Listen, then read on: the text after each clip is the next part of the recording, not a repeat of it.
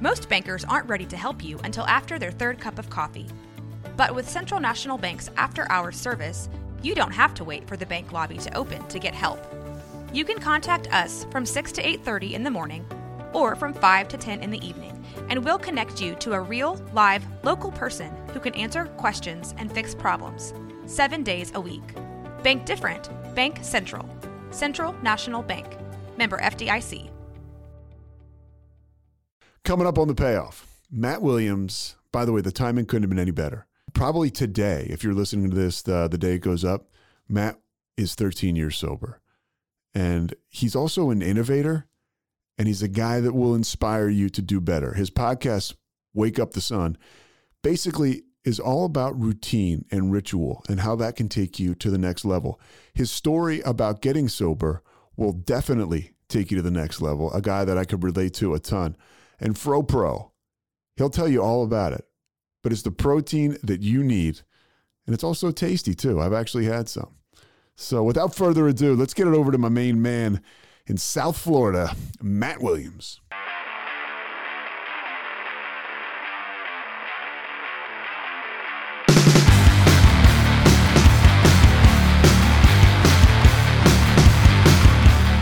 I've, I've done my I've done my research on you. Um, and the first okay. thing I've, I, you know, I did my digging. The first thing I want to ask you about is take me back to May of 2010 hmm. when your life implodes. You know, that what what happens to get you because you've talked about you experienced enough pain. Talk a little bit about experiencing that pain and and having the motivation to get sober off of that. Well, it's funny. It's funny we're doing it on this day because this is actually the anniversary of me getting arrested. Wow, because May seventeenth is your sober date, I think. Yeah, so May 15th was the day of the last time I ever had a drink. Um, it was a lot of alcohol, and it was, yeah, it was just a, you know, one of those things where you bring like, you know, everybody brings something to the party, and this is, you know, back in the day I was teaching and coaching, and you know, it was the end of the year, and after after a school play, and everybody was just going to the teacher's house to, you know, drink cut loose and and just kind of like the year was wrapping up. We had like a month left and uh, everybody brought something uh, what i brought for everybody else i consumed entirely by myself and then you know at the situation like i didn't feel like i was drunk because that was the way i drank right? Uh, i don't know if you can identify with this where it's if you and i are sitting in a room like your room or this room and we're drinking nonstop i'm good right and then the minute i leave the environment it's like blackout and then completely you know, my body just keeps going and then I end up somewhere I'm not supposed to be or behind the vehicle or, you know, the wheel of the car or just anywhere really. Um, I've woken up at some really crazy places, but yeah, literally May 5th. Like I was just talking to somebody about this, but yeah, May 15th, 2010 is, uh, you know, drank, drove and promptly got arrested at the local police station. And then they shipped me up to the, the prison in West Palm Beach. So this, this, Crazy. this happened in, in the West Palm area. Yeah, so I crashed. Uh, I crashed in Boca. Uh, fortunately, didn't hurt anybody else. And like the the Boca, uh, the Boca Police Department doesn't. Um, they don't like they don't house people. Uh, so it was like I went in, they did the paperwork or whatever they needed to do for the incident, and then I got you know put in another uh, called the the, the gun club. Yes, and uh, I entered I entered the gun club. Um, it was in and from my ins and outs of being incredibly intoxicated because uh, I was very intoxicated. The, I mean, uh, coming in and out of consciousness, and and you know, it was very humiliating. You know, just like I'm standing there with a couple other people that were getting booked, you know, stripped down, searched every way you could possibly think, and then jumpsuited and thrown in the general population. And that was like the first time that really ever happened. I'd been in drunk tanks. I had been in, you know, like uncomfortable benches, you know, in holding cells. Uh, in, in my span of time of drinking. Um, but this is the first like real, like real jumpsuit. Hey, you're you're you're you're fucked. no, you're good. You you're yeah. you're safe here, right? Um, yeah. So that's um, you crashed the car. Uh, yeah, to- total totaled the car. I was driving a Jeep Wrangler that I had drifted down to Florida from New York. you know, less than a year before to move down here to start over. And yeah, totaled the car. I was coming from a pool party. I was wearing board shorts. I had no shirt on, no doors, no no no no, so, no top on the soft top, and was just driving. Um, yeah, I, yeah, obviously shouldn't have been behind the wheel, but I thought I was fine because I was in an environment where it didn't hit me until I had left. And the time I got where I got, it had hit me hard, and I was just, it was it. So it was, it was over. What happens? Because we're going to go backwards and get into your story, but Sure. I, I, imagine knowing your story just a little bit like I do, you'd been through scenarios, maybe not quite this bad, but many scenarios yeah. like this in the past. What What about yeah. this one that you, you you know you're coming up on? I mean, this will probably be up after it passes, but your sobriety date is you got 13 years in two days. God willing, as we yeah. say. Yeah, May, yeah, man. God willing, May 17th uh, of of this year will be 13 years, and and it's crazy like time has flown and, and i really look back at that and you know like that time those things were um, you know i was like i you know i didn't want to live um, in that and, and I've, I've spoken about that and i never like to get too dark but like yeah. it was one of those things that i felt completely completely like done where I crashed. I sat on the side of the road. Like I just kind of waited to get arrested. Like before I have got, I had gotten arrested before or crashed my car, and i've just sat there like waiting to like just get cuffed, right? To be yeah. in that position of like, hey, I'm done. Here we go. That's it. Like I'm out. Yeah. Um, and this one, it was you know once I started to really come to, uh, and I always describe this as, you ever been in a place where you you know you hear kind of hear and you're kind of like your eyes are closed and you're like man I just I really hope I'm not where I'm at. And I woke up in, you know, on a cot and like dried snot, tears, you know. I, have been like, there. Yeah, just like that caked on, like sweaty, gross smell of booze. And, uh, you know, and I realized I was like, wow, I'm in an orange jumpsuit and um, I'm on a cot and like just kind of was like, ah, please, like, please don't let me be where I think I am. And I was. And, and I just said, you know, I'm sick and tired of being sick and tired. I'm an alcoholic. Like, I, I can't do this. Like I, I, I you decide. So you decided on that cot. Hey, this is. I've got to make more so even, than any other time. Yeah, I don't even know if it was a decision. I just it was the first time I had at, like really just kind of like cried out and said like I'm done. Like I can't do this because you know people had said like Hey man, you know you know that frothy emotional appeal. Like man, why do you keep doing this? And you know what's really going on? And why can't you why can't you drink like a gentleman? And why can't you know why can't you just stop like everybody else? And I didn't know. You know I I didn't know any of that. It was one of those things that was really challenging for me because, you know, I felt like I was doing okay, right? You know, I had a, a couple masters, I was teaching, I was coaching, I was bartending, I was working at a restaurant, I was mentoring, I was doing all these things.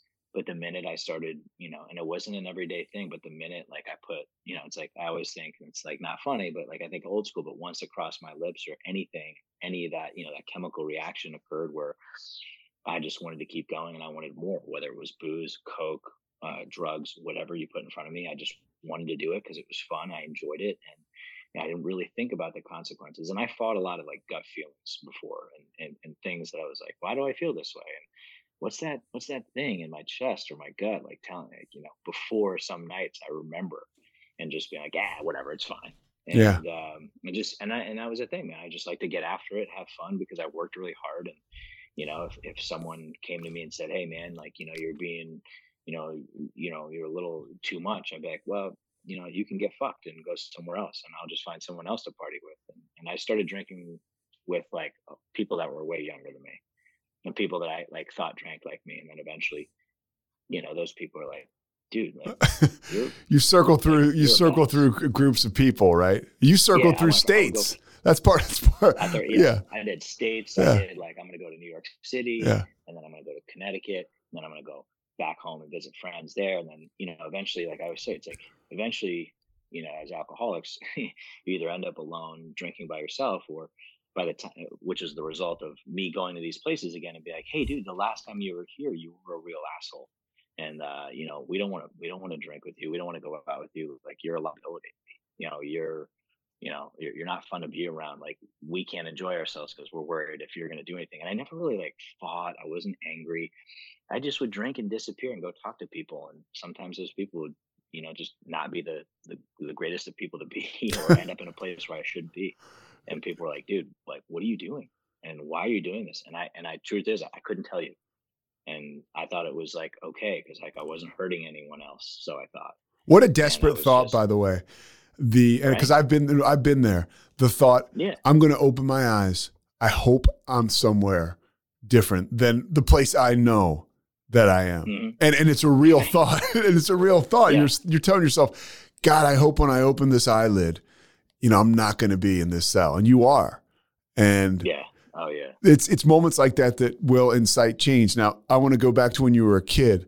Did you grow up? I know Stamford, Westchester, New York, New York City. Where, where'd you grow up at, exactly? I, I, I, grew up in Briarcliff Manor, New York. Okay. Um, I attended a very small school, public school, in all these like little towns in Westchester. You know, everybody knew everybody. You know, I had, you know, my parents moved there before I was born, so I had two older brothers that were, you know, for if you were to look on paper and meet them, you're like, wow, these guys are saints. You know, they they you know varsity sports and were you know musically inclined and, and did you know the whole thing and went to Ivy League schools and you know, it, it, again, no one put that on me. I just looked at that and I was like, wow, these guys, you know, these guys are legit. So what do I do? And encouraged in my family, you know, my mom and dad were really like, hey, play sports, play music, do whatever you want. Like I had no capacity for little league or anything like that because I had no attention span. And I, you know, there was like not like there was medicine back then, but like not not like what it was or what it is today. And I would just like run around and like found like cool things to do and would go catch animals and like try to fish and you know I was just that kid that just like liked being outside running around barefoot. Um, and like anything organized I just I, I steered away from yeah. Yeah I just couldn't do it until I realized all my friends if I wanted to see them and hang out with them I should probably channel that into sports and I wasn't really good and I wasn't really bad and I was like able to do what I needed to do to play and be a part of things uh, when I learned how to do it that's a kick-ass uh, place so to grow up, by the way. It is. I mean, and you're close. You're there, you're like, yeah, yeah, of course. When you're there, you're kind of like, oh, this is fucking stupid, and everybody, and and you know, I go back, and I remember, you know, being sober a couple years, and I, I went back one time, and I realized it wasn't my hometown anymore. I had been in Florida long enough where like that's my home, and this was a chapter in my story, and uh, you know, it was kind of hurt, but at the same time, it was cool because I, I, you know, I was in and out of there. I became that, you know, that guy that I always hated because all the you know girls in our grade, like the older guys that were you know yeah. So you come back and hanging out, and then like I was coming back. I was like running the camp and feeling like I was a good guy because I was a teacher in the summers. I ran a camp, but like I was partying with these kids that were like six, seven, eight years younger than me, and you know it's just like you know, I look back at that and I'm like, what, what were you doing?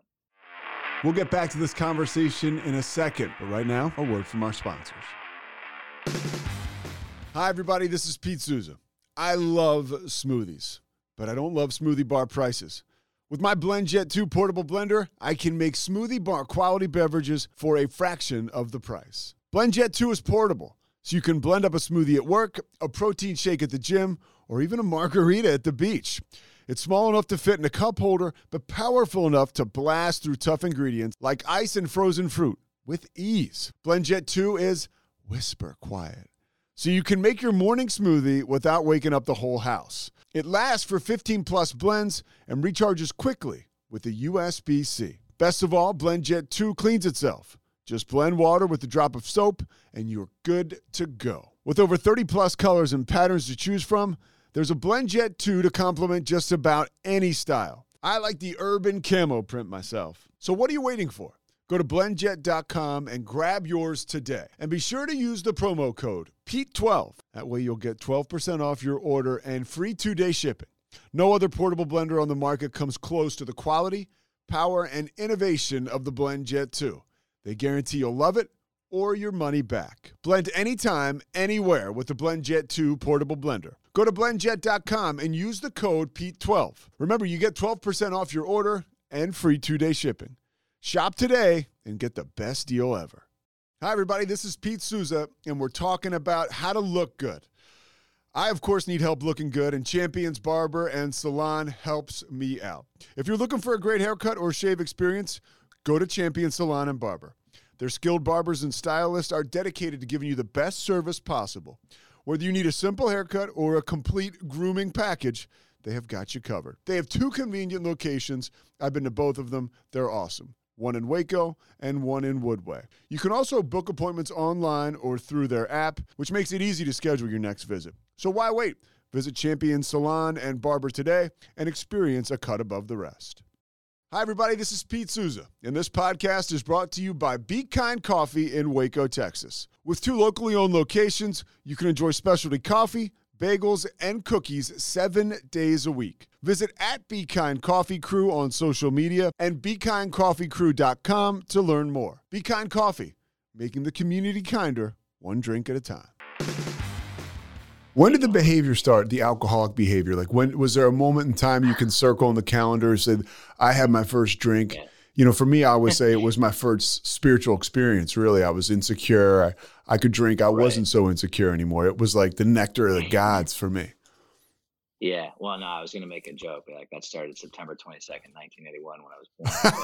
But, uh, that works the, here, dude. uh, Yeah, the uh, yeah, I think it really it took a turn. Probably like you know, there's like the uh, was, there's the whole one upping thing, right? When we were, you know, you go to a friend's house, you do sleepovers, you drink in the basement, steal parents' booze, and like, oh, did you bring? Oh, I brought some weed, or I brought this. And, you know, it's just like that kind of thing for a while, and then um, you always try to one up your friends, even though like you're bringing something for everybody to, you know, take or do or drink.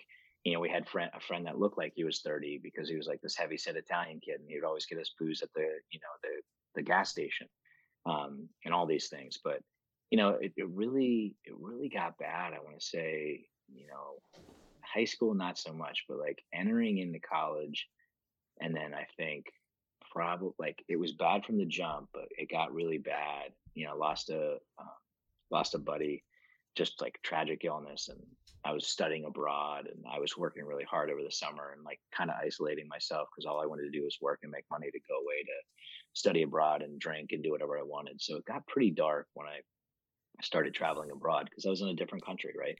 And like no one knew me uh, other than a couple of the people I studied with. Where did you go to school? Did you go to school overseas or I did you went, go? I, I went to school at Gettysburg in Pennsylvania. Okay, so Gettysburg had a so- program where you went overseas. Yeah, really. Yeah. Yeah. really chill. You know, D three school, small liberal arts college. Loved it. You know, there's a couple of schools I wanted to go. And My nephew goes there. He plays quarterback for the football team. Uh, yeah, so I know I know Gettysburg. I'm from Philadelphia, so yeah. What frat is he? Is he is he an SAE guy? I'll find out for you. You know, we'll keep him in line. Yeah, all right. All right. Um, but yeah, no, and, and I found out real quick, like I didn't want to play music anymore. And all I wanted to do was like work out, do my thing and, and drink when I did. And I had a lot of friends that were doing that. And I didn't feel like any of us were really out of control because I went to the library, I did my job. I, I kind of like did what I was supposed to and got good grades. But like when I drank, it was pretty gnarly at sometimes, but I thought I was just like everybody else when and again, there's some of those guys that you know are are dead, and there's some of those guys that are functioning, and some of those guys that are sober. But I remember, like, I think it was I was about 20, and my I had finished a lot of my classes for my degree. I'd studied and I did everything, and my my basic my I think it was like the beginning of my senior year. I had like two to three classes, and they were like Monday, Tuesday, Wednesday. So yeah. from Wednesday at noon to Sunday, it was game on. And that's when I think Because know, you start and you I've don't stop. That's that's Yeah, who you I- are. and that's when I got introduced to cocaine, which is an incredible drug. Sign me up. uh, yeah. And yeah, literally just allowed me to drink more and to keep going. And I have a I have a pretty good endurance, you know, meter and can go and go and go. And that allowed me to do whatever, whenever, and just keep the keep the- When I like you, endurance. when I when I discovered uh, you know, cocaine, Adderall and then cocaine, it was um, you know, that was another spiritual experience for me at the time. And uh Yeah. Well, I remember the first one was hydroxycut. That was the first thing that someone gave me. hydroxycut to work out. You Sure. Yes, absolutely. Well, yeah, well, to, to work out. Yeah. how many Yeah. how many of these can I take and not like keel over, you know? Right. Um, yeah, so that's a, I can totally relate. And then, you know, the cocaine really speeds up. For me, it sped up, you know, my bottom. I don't know how it was for you. It, it definitely kept me. You know, I appreciated it because I was sloppy, so it made me no longer sloppy, which I loved about it. And uh, Me too. yeah, and it and it hit something in my brain that I don't know. Clearly, the same thing was to you. It, it doesn't work the way it worked for me for everybody, even even alcoholics. But it really worked for me, and it's a monster. it's pretty scary when it starts to take off. Yeah. You know, because Yeah, like you said, day 100%. after day after day. What was that experience like for you? You're 20 years old, you have free time, you're starting on Wednesday, you discover this drug. yeah it was you know i went out a little bit more um, you know i went to the places that people did that you know, you know basements. And it wasn't like freely done out in the open uh, but basements and attics and all these different places. And you know we were i was in a fraternity where it was like all the retired athletes the guys that came to play something that stopped playing it like baseball uh, basketball. We had you know uh, football like we just kind of were those guys that were like the party guys and i wasn't really a big fan of um, a lot of other things then and like that's like the thing that allowed me to graduate you know it's like once you graduate into like the other substances and the other things that people put in front of you i never liked tripping because like it- that i felt put me out of control Yes. or whatever you want to call it um but yeah it just got progressively you know it got just progressively worse and i you know consequences weren't really happening that much like i had told i mean man i, I shouldn't say that like i had flying like flown through the windshield of a car you know driving drunk i and i gotten a lot i had Tip, away with a typical, by the way, typical fucking alcoholic. Yeah, you know, no, no, no real consequences. And there was the time when I went through the windshield. yeah. That's you sound Well, like me. yeah.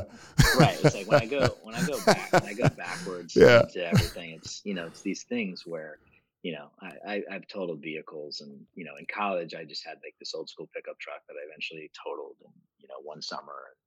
And, it, and then it kind of just you know every car moving forward until you know may 15th of 2020 2010 was just you know at the mercy of me drinking and driving at some point You When know, when was scrape a bump. when when did your parents or, or your brothers or somebody really close to you Oh, say, "Hey, Matt, yeah. this this is a real problem"?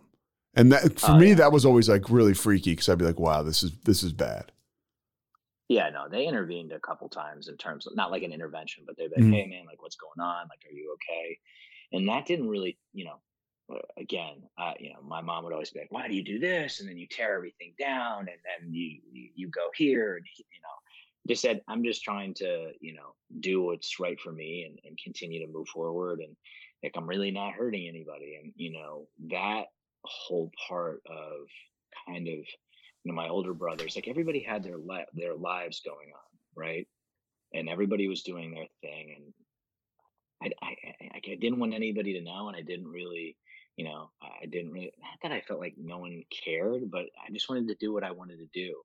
Um so a lot of that that whole like family dynamic it was great but you know there was definitely a couple brothers trips where we all went out or like people would come home and we'd go to like my parents house and you know my dad like no one really drank in my family and but like we would have booze in the house from random events or you know again it'd be sitting there for a while like Yeah. Heavies or rolling rock and you know we'd always leave it by like the mud room to go out to the recycling bin and at the you know in the morning in the morning or whatever people would be like i had like one or two and, then there's, and then there's like 20 in the in the Yeah. kitchen or in the in the sink and like they're like dude did you drink 18 beers last night like stuff like that Yes, which Um, which is by the way, it's, it's shameful. I mean, that's for me. It was Right. there'd be shame attached to Oh, that, and I 100%. bury it. like there were there were mornings I walked in when like the family was there, like where you know I like Thanksgiving Eve was always a big night, and I would you know or, or Christmas Eve or or something like that, and we just would go. I, would go out, and sometimes I wouldn't come home, and I'd be you know I'd be hanging out with a young lady or. You know, I'd be with my friends, and you know, I'd walk into the house, and like my whole family's eating breakfast, and that was the most shame. When I'd come home, and they're like, "Dude, like, come on, like, Yeah. like, like no one." I knew what they were thinking and they had expressed it to me, but no one was like, no one ever like leaned into me. And I probably wouldn't have listened then any, anyway. But, you know, uh, my brother did, both brothers actually tried to introduce me to um, one of like my middle brother tried to introduce me to a friend who was sober. And I remember going on a car ride like an hour away to talk to this guy. I just kind of was like, cool, nice to meet you, man. Like, and it was after an incident. He, my brother was trying to help. And I just kind of was like, cool, man. Yeah. This is exactly. I mean, I can so relate to this, man. It's Yeah. like you're putting And then my, everything that drink that that drug in front of everything. You know. And and and the other side of that was, you know, so you call my brother-in-law, right? So my oldest brother's wife's brother, say my brother-in-law, he was sober, and I remember, I remember him him talking to me um, and, and, just like kind of telling me what he went through. He almost died in college from you know, and almost killed somebody else. You know, he got sober, and I was like, "Cool story, man! Like that never happened to me. Great, keep it moving." Like even even the pastor, I, I grew up Episcopalian, and we went to church. You know, even the pastor um, at my church tried to talk to me, who's an out in recovery for thirty something years, and Father Charlie would just like the, my dad was like, "Hey, go talk to him," and I'm like, "Why? I don't, I don't want to fucking talk to him. Like he's, he's like, he's like, he's like God's guy. Like, what do I want to talk to him for? Yeah. Um, but, but it was, a lot of people tried to help, and I just, I didn't want to hear it. The thing that, the, the, the thing that would uh, bring you and Charlie close today is the thing that kept you apart from him back then. You know, it's like, it's so, I yeah. couldn't get any further away from those people regardless of what you did. You could have been the quarterback right. of the Jets telling me to stop drinking or some priest who I was associating with. God, it did not matter. If you were telling no. me that, it wasn't happening. Yeah. Yeah. I, I would, I, I, steamrolled a lot of people and, you know, that didn't deserve it. And, you know, there's definitely, you know, in the process of getting sober, a lot of people I was able to make amends to. And a lot of people that, you know, I wanted to, but re entering their life would have been a bad idea for sure. Um, so uh, you know, and, and you know, my dad had passed, you know, passed away before he could see me sober. So there's, you know, that was a big one for me. And you know, the the living amends is a huge thing, and I try to do that today. And you know, a lot of people call me intense, and you know how I approach certain things. I just, you know, I when I got sober, I was like, you know, I get it, and everyone's on their journey, but like, you know, your hand is out, and you ask for help. I'm here to help you till you know it hurts but I can't get anyone sober. And, you know, I can only share my experience, strength, and hope. And, you know, I, I, firmly believe that. Like, I try to practice these principles. Like, I grew up with principles. I grew up with standards. I grew up with like a really loving, awesome family. And I've heard some crazy shit in, in sobriety of people that got sober and went through some really horrific shit. And I was like, wow, I'm, I'm a real asshole for, for having it really like okay. But, but again, yeah, I'm when I start comparing, it's a problem. But it's it, it but really there's gratitude in that you know you hear you throw all your oh, problems 100%. in the middle of the room with everybody else you're going to take, take yours back. back. Yeah 100% so you I, I, one of the things I love about your story, first of all, you are intense. You're up every day at 4:15, right? Your, the podcast is called "Wake Up the Sun." We talked about that off the top, but and and I'll of course we'll talk about that. Your recovery starts after that accident, and if I'm missing anything huge, just just throw it in there. But after that accident, yeah. you keep your job you know, they say, hey, we're going to keep you around for a month. You know, just yeah. see this through. You know, and and I love how you mentioned the teacher was seemed like a pretty cool guy or the principal, but he didn't quite get what was happening with you. Uh, yeah, no, I mean he was a headmaster. He had sons that had like DUIs, and he's like, "Oh, Mr. Williams, this will be fine." And I'm like, "Yeah, no." But this, you knew, okay. so you're sober. Are you going to meetings over the course of that first thirty days? So what's crazy is that it was a very everybody knew what had happened. So this went down on like a Thursday or Friday night. I have to look at the date. And, you know, when I came into school on Monday, everyone knew. And it was a, you know, that whole like, you know, like, oh, there's Mr. Williams. You know? Whispering. And, and I walked right, I went right in the headmaster. I said, hey, this is what happened. He's like, no, I know, I heard. I was like, I'm really sorry. Bring you guys shame. And, you know, I understand if you have to let me go. He's like, no, it would be more of a disservice to have you leave with your kids. Grad, you know, everybody, you know, we got a month left, and you know, you didn't resign the contract for next year, and like even if you did, it would be up in the air because of what just happened and transpired. So it's like kind of for the best that you're leaving anyway. Because I wanted to go back up north. I wasn't like I, I really found it. You know, I had the the Jeep. I had the, the the place in South Florida. I was teaching out of school. I was coaching varsity baseball. Everything I could have possibly wanted. I was finally getting paid. I didn't fucking care. Yeah. And I was just I was just so full of it. Like I'm entitled to this. I worked really hard. And just like full of shit and like full of myself. And funny enough, like one of the one of the parents who dropped our kids off early because I would do early care some mornings. She pulled me aside. And I kind of told her, And because there's a couple families I was really close with. Yeah. She pulled me aside and she goes, "Hey, are you okay?" And I said, "Yeah. Like, hey, I'm gonna. I had this. I'm an alcoholic and I don't know what the fuck I'm doing. This is crazy. And like I'm at this." And she just smiled and she said, you know, "I've been sober for a long time and you know I know where you are and I know where you're at." And I was like, "What?" I was blown away. And she said, "It'll get better. Um, if you need anything, you have my number and you can call. You can count on us." And I was like, "Wow, okay." And like I'm thinking, you know, no parent wants to talk to me. And then another uh, another woman a mother and um, you know family. She said, "Hey, I want you to call my husband." And he was a scary dude, and I was like, "No chance." calling him. Um, and she's like, "Please, please do. Like he he's expecting your call." And you know, I got through the day and I called him. And he, you know, he said, "Hey, Mr. Williams, I'm gonna come pick you up." And he picked me up and he took me to a meeting, and he was sober.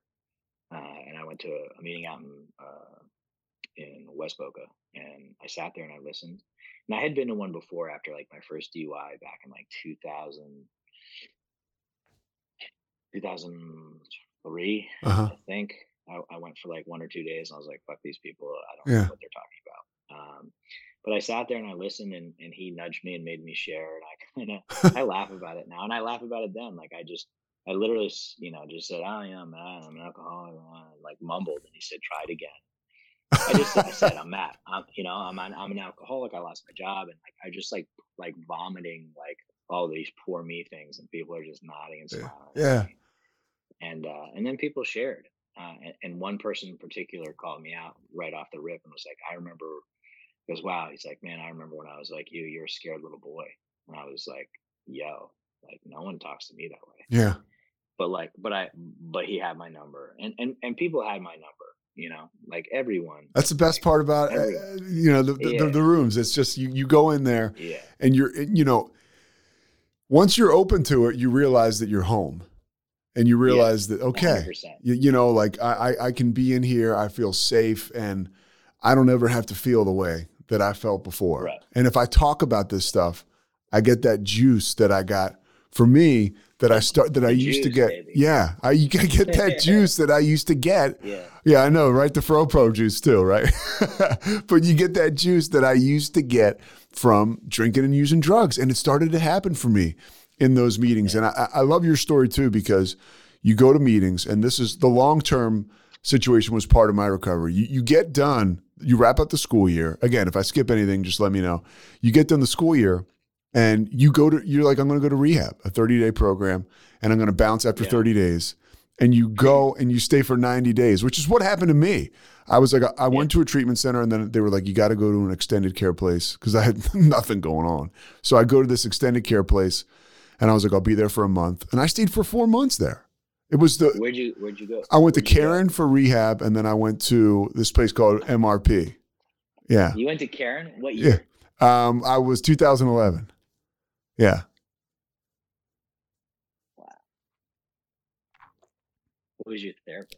Um, God, Jennifer, I forget her name. Jennifer, blonde hair. Wow. So you went to Caron too? No, I know Caron very well. Oh, okay, yeah. Um, I've done a lot. I've done a lot of work with them. Okay. Um, and a couple other centers here, but like I yeah. just know a bunch of people that go through there. It saved my life. I mean, it was a place. It was just right. I mean, it sounds cliche. Right place, right time. I was ready, and they certainly had the services to meet me where I was, and I was there. Yeah. And uh, it changed yeah. my life. And and the, what they what what changed my life is they were like, you need to go somewhere else. And I finally was like, okay. Like I started taking suggestions, and they had good ones, and I had finally surrendered, and it my whole life, my whole life changed. You know, and and I attribute a lot of it. And this is not everybody's story. This is my story. Like uh, the long term recovery thing is really, really what got me started, you know, on, on the right path. Yeah.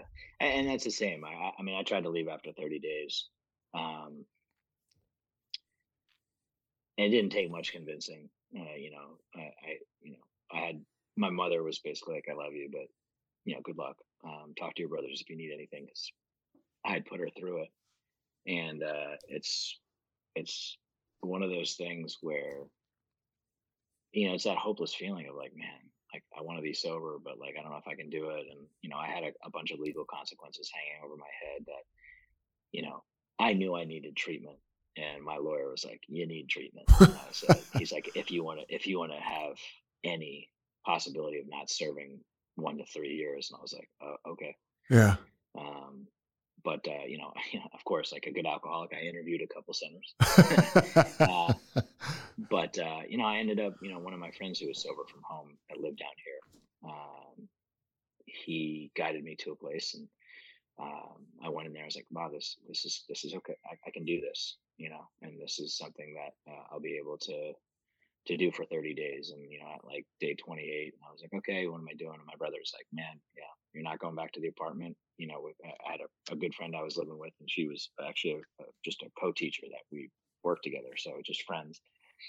And he was like, yeah, we already took, yeah, you're not going back. She knows. So don't try to go back there. So you're doing another 30. And I was like, oh. And then after 60 days, I was like, hey, can I stay for another 30? Um, and I stayed. And like yeah, it was about nine. It was about, I think it ended up being like 82 official days or 83. Um, and I'd seen a lot of stuff and I'd done a lot of work on myself. I was not a popular person there because like I didn't, I was, you know, my friend made it clear. He's like, you're not here to make friends. You're not here to meet women. You know, you got this really good girl that you've been kind of dating that's around. Like you should just, you know, get your head out of your ass and like focus on you and actually get to work. And if and, and if you don't, don't waste anybody's fucking time and, and don't, you know, he's like, I referred you here you're getting help because of me. And I was like, got it, understood. No yeah. Um, and it was the first time I listened to people because I really had no other option. My way sucked.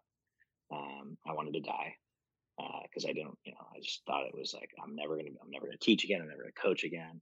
Like I'm gonna be a fucking loser the rest of my life. I'm 28. My friends are married and kids and lawyers and all this cool shit.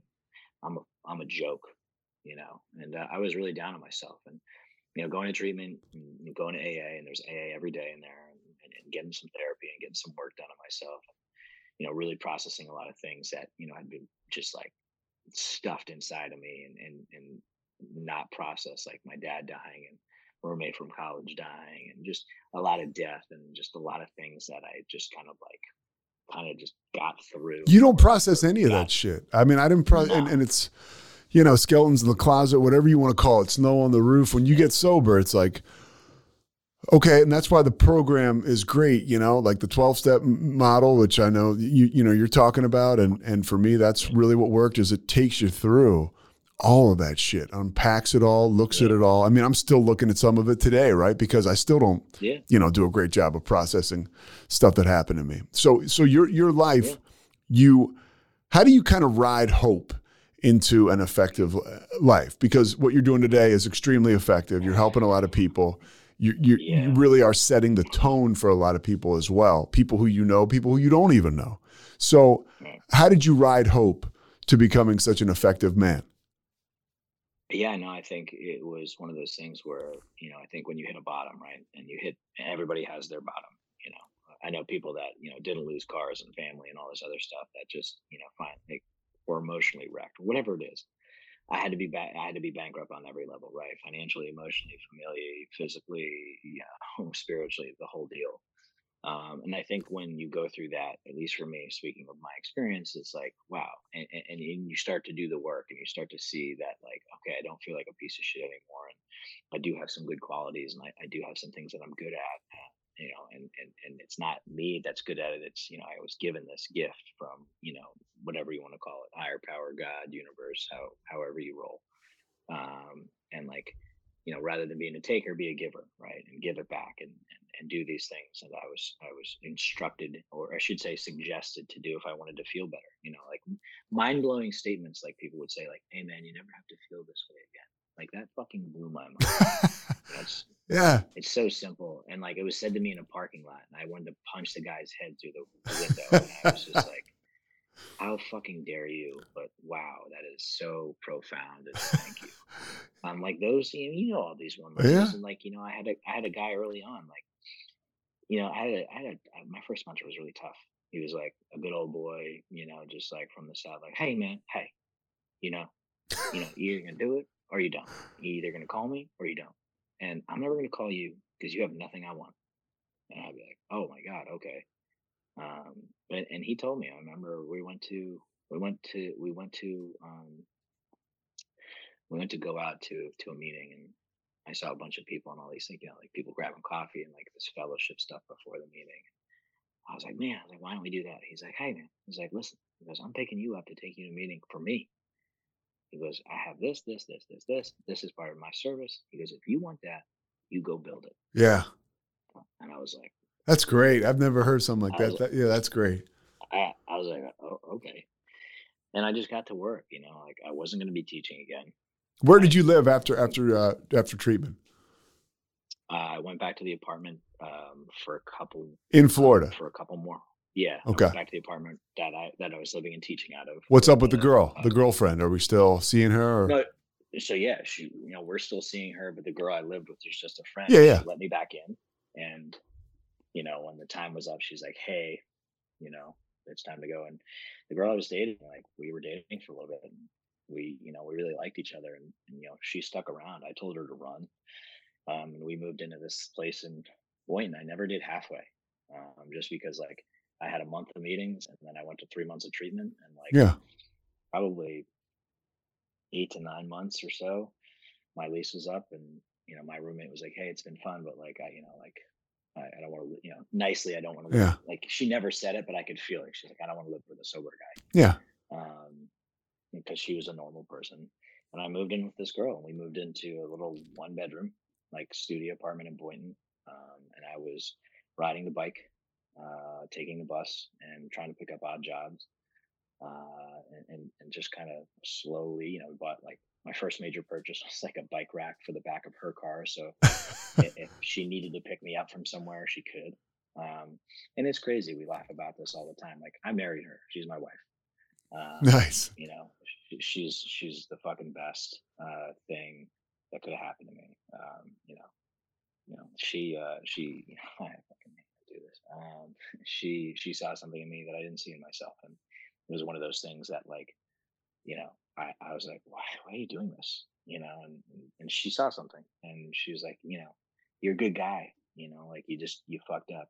And, uh, you know, she was doing her thing. I was doing my thing. And, you know, slowly kind of the business or cause slowly kind of like the things were coming to fruition where I was like, all right, I'm to start making this little peanut butter snack bar and I'm working out again. And some of the families that knew I stuck around were giving me an opportunity to tutor and coach. I'm like, hey man, you know, we understand people mess up and like you were always good by us and you were great to our kid and you know we, we want to give you a second chance and you know I just had a lot of grace from a lot of people and uh, people really you know gave me uh, gave me a chance you know and, and I, I took that I took that to heart because I didn't feel like I deserved to live. Couple questions for you. uh, Um, Yeah. So uh, that's an incredible like journey we're on right now. And and did you use? I shouldn't say did you. How critical was recovery and going to meetings and that fellowship, working with a sponsor, to reintegrating with like society? And not only that, but you go back to the place where everybody knew what had happened to you, right? I mean, pretty much. Um, yeah and the only way out, in my experience, is right through recovery and right through. You know, like like you can't. I've tried to do that before, kind of on my own. Like, oh look, I'm not. I screwed that up. Like, oh look, I'm not drinking anymore. Like it's okay. Like I don't need to go to meetings or whatever. I really believe it is so critical to be like a part of that, right? Because on the outside, your your life really doesn't look great, right? You're riding a bike, you're working odd jobs, you've blown it all. But on the inside, you got this pot of gold, you know, and and and that's what people start to see that. And it's an amazing transformation, you know, because if you're really dialed in, you can help you can be six months, six weeks sober and help somebody else. Yeah, and that's kind of the way I looked at it. I mean, I was going to meetings every day, sometimes twice. Um, and like anybody that was going, that was willing to pick me up, I'd go. And and you know, my wife, my girlfriend at the time, I mean, she knew. She knew AA came first because I told her that. I was like, AA has to come first before me, before us, before anything, or else it's gone. It's gone. And I just said that because someone told me like this is the way it is. If you don't put this first, you're gonna lose everything.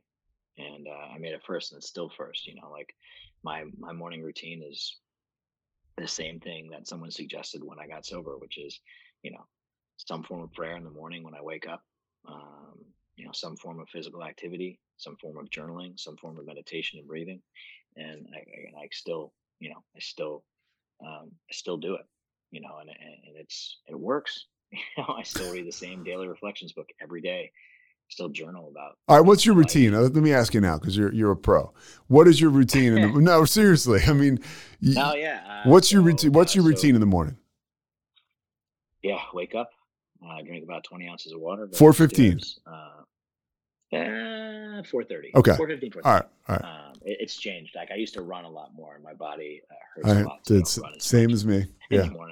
Yeah. But uh, yeah, drink like you know 20 ounces of water, go downstairs, um, so I don't bother my wife.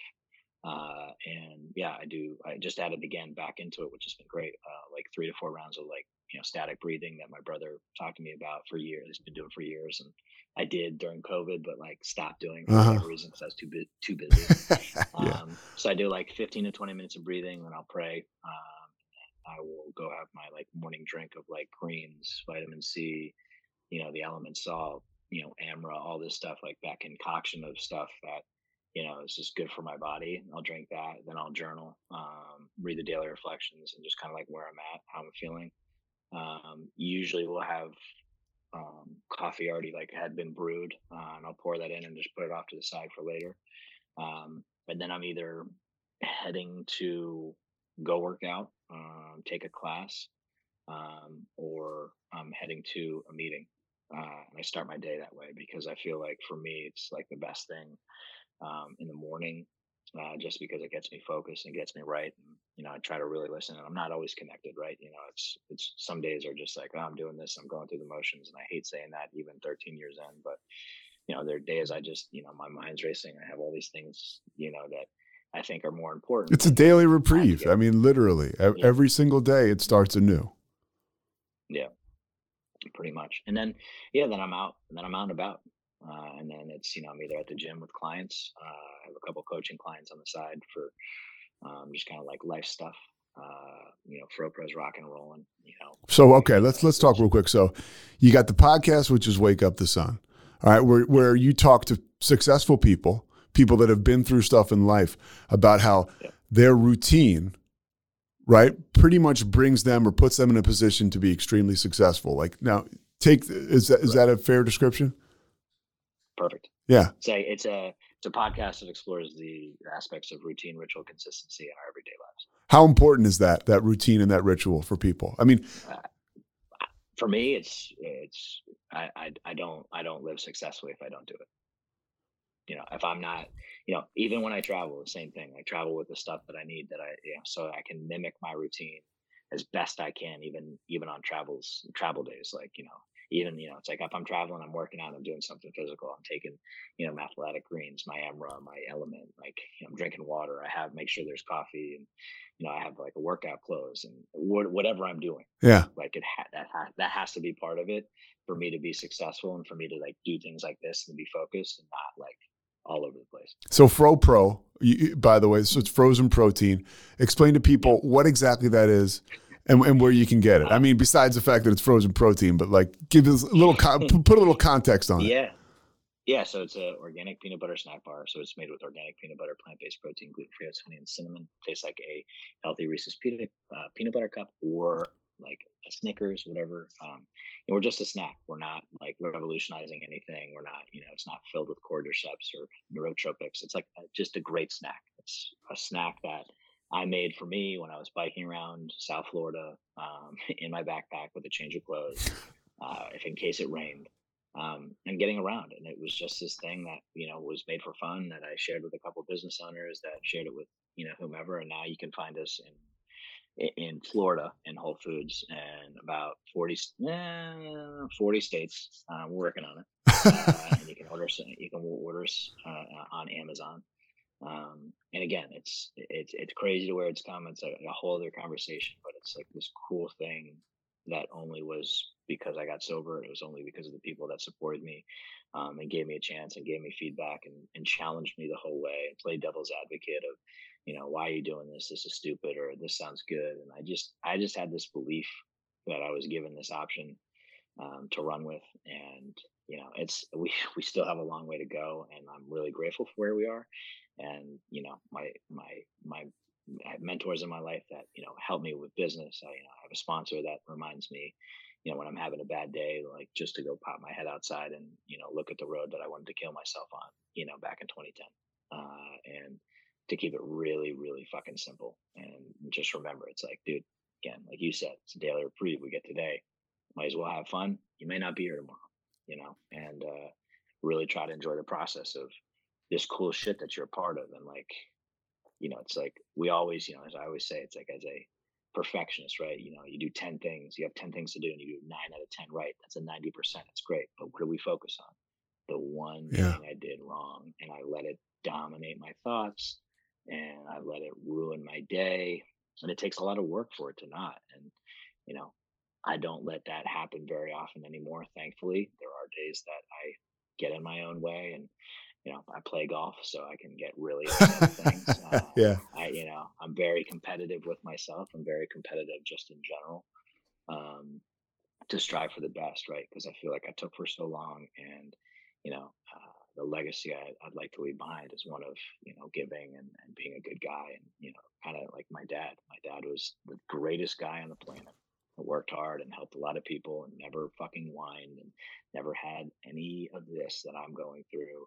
You know, had his own things and battles with like, you know, cancer and whatnot, but you know, kept his head high and kept working. And when it was his time, he was like totally prepared and, and, and left the world a better place for being in it. So I strive for that. And that's like a real big driver for me, right? Is, is to be the man that my dad raised um, to honor, you know, my family and that, and to, you know, basically honor all the people that were like, hey, like stick around like you know life's going to get better. A couple more things before i let you out of here because this is very compelling.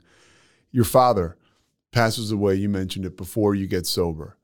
How do you handle that? How does someone in recovery handle that? Because a lot of people would say i, I know this. I don't know the answer to your particular uh, situation but you know a lot of people that aren't familiar with processing this sort of stuff would say, man, that's impossible, or, or that's a bummer. Mm. That sucks.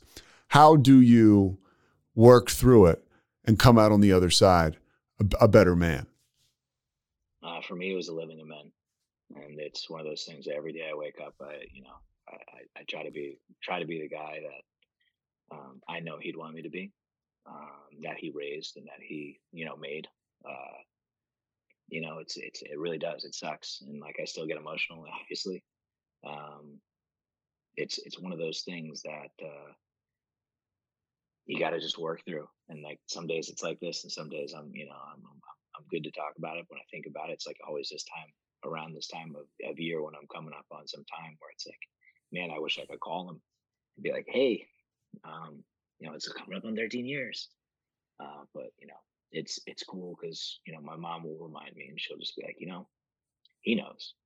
I'm like, oh mom, why are you doing that? you know, um, and my brothers, you know, they they know it too, and uh, it's it's a cool thing, and I, and I know I know it sucks for a lot of people, and I've heard a lot of people you know, losing you know siblings or losing uh, sons and daughters, and it, it's not easy, and, and I would it would be lying if I said it was. Uh, it's it's a daily thing and it's a it's a it's a process but the living amends really felt like you know i wrote a letter to him when my therapist made me do when i was getting you know i was in treatment and uh, and read it out loud and, and read it to to to my death. Uh, it was like a death and processing group that i went to and you know i've been able to talk with a bunch of people that don't you know have parents in their lives and, and you know and been able to talk to people that you know have a fight with their parents and they're not talking. I'm like man you know I hope you I hope you straighten that out because uh, you know it's a it's a huge huge void and resentment that I was experiencing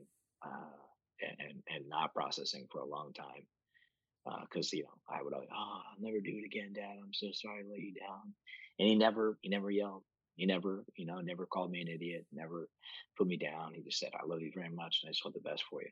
Mm and now here you are. You're you're giving them your best. and you you are, and you're putting it out into the world. And and you know, I, the reason yeah. I asked is because, you know, you're the guy. That's why I love our tribe uh, in in recovery in AA. Like if I'm sponsoring somebody, like my dad passed away, and I and I you know struggled with that, but he got to see me get sober, and then he had dementia, so that was rough. Yeah, um, but you're the guy who, if my sponsee is like, you know, this is going on I can say, hey, I, I, could tomorrow if that happens. I would maybe have this person give you a call, Matt, and, and you could talk to him about it. I mean, that is the beauty of this. Like somebody comes in and says, hey, I don't know what to do about this. I, I don't have the answer, but I know somebody who does. You know, and no, 100%. and that's and that's a beautiful thing that you can kind of carry that legacy of his on and your experience and pass it into other people. A couple more things. How do you deal with your success? It can be a heady thing, and sobriety You know, it's you know, you don't let the gifts of sobriety get into the way of the gifts of sobriety, right?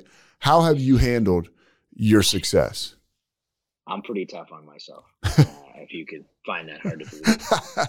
um, yeah, no, I'm pretty tough on myself, and you know, I I always love. I think I, I you know, I, you hear it so many different ways, but like I think maybe Tony Robbins said it, and I that was someone I, I, someone gave me that book when I was getting sober, and it was like make sure if you're going to take credit for the success, you take credit for the failure, or just don't take any credit at all. Uh, and that's kind of how I, you know, attribute that. Like I, you know, my first my first one of the first things someone told me was like you're in the effort business, not the results business. So just like you get up, you put forth the effort. Um, you know, in any success, it's you know like success is earned, not given, and the rent's due every day. And you've heard all of them, mm-hmm. and they're great. Um, but like I don't, you know, I'm very grateful for where I'm at today, and like I try to express that gratitude. You know, and if I feel myself getting to that like cocky 25 year old like that I was back then, it's just like you know that's not a good place to be. And you know, I have a long way to go, and like this is a journey um, and like we've had some really cool things. And one things I, you know, some of the things I do have to work on is to take a moment to be present, be like, wow, this is really fucking cool. Yes, Thank God for this, you know. And wow, like I can't believe we've we've come this far, but we have a long way to go. Um, so I don't I don't really sit, you know, I, I try not to sit in, you know, any win or watch the highlight tape. I like this one. This I just posted about. Like I don't watch the highlight tape too much. I'm like, oh man, this is cool. I'm like, you know, I'm working hard and these are great things. And you know, there's certain things we've been waiting like a year or two on for the business, and there's certain things that we waited years to do, like buy a home, and you know, it's like a lot of hard work. Uh, and you know, that's what I was told to do. It's like if you want something, you got to work hard, and when it's your time and the result's supposed to come, it will. And until it does, like just keep working. Like if you give up, that's on you. It's no one else's fault. So, you know, any success I I I, experience is is is a thanks to you know my understanding of what God is and thanks to an amazing woman that's my wife Chelsea and a lot of other amazing people that work here that you know allow this to happen. This community is you know a lot of people oh South Florida and recovery community. I'm like anything else, man. It's what your perception is like. Um, it raised it raised me up. You know, it, it, it loved me when I couldn't love myself. It, it gave me an opportunity that you know challenged me, encouraged me, uh, and made me who I am today. So I think you know again I can't take any credit for that other than like I'm working my ass off and that's what I was told to do. All right, last question. Somebody comes in and they can't stop drinking and they can't stop using and they ask you, "Hey, what what, what do I do?" You know, somebody's listening to this right now and and they can't stop. You know, what do you tell them?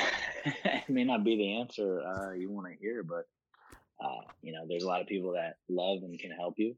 Um, and, and unless you're ready to hear it, you know, you may have to experience a lot more pain before and like you may not come back from that pain so you know know that there are people here that have experienced what you've experienced and what you, you know, probably have gone through what you're going through or have gone through and you know can identify and if you can come around and listen to a couple people and maybe you know listen for some similarities and and maybe you know be open to hearing rather than you know you know dictating um, you might have a shot. But uh, you know, I think the pain has to become great enough for that desperation to be created for you to actually want to change. And until that happens, a lot of people, you know, unfortunately, like again, we were one of them. And, yeah. You know, fortunately, we didn't pass away from this disease.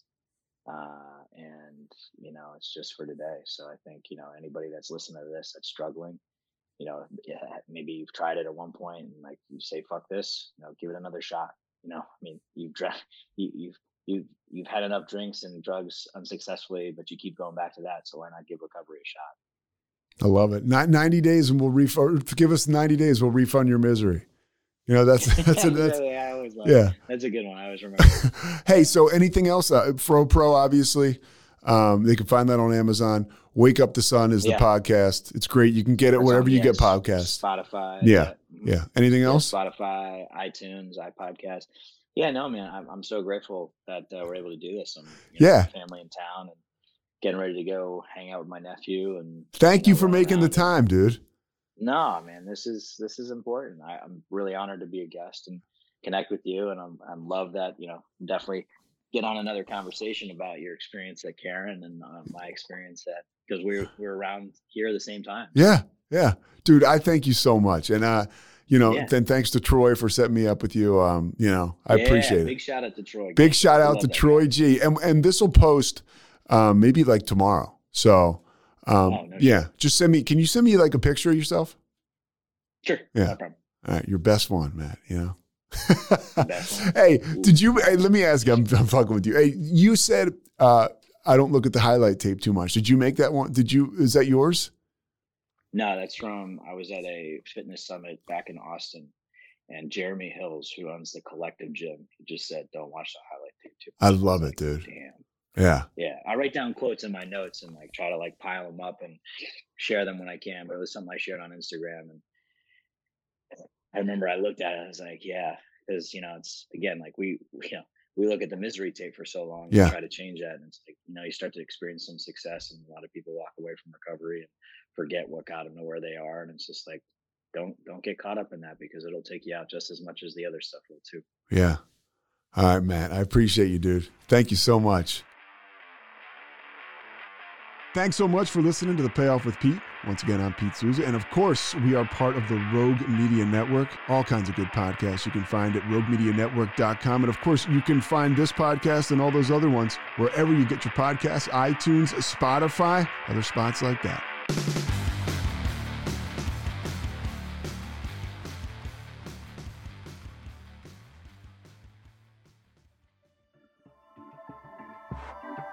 This has been a Rogue Media Network production.